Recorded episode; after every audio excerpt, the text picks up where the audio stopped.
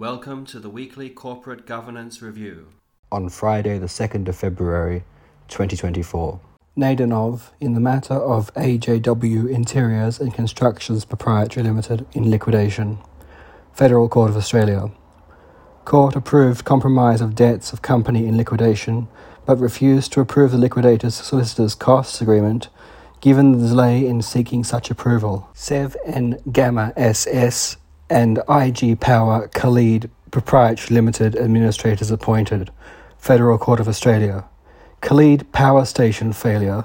Special purpose administrators appointed to a joint venture party to investigate that party's potential claims against the other joint venture party as the current administrators were failing to do so. Thank you for listening.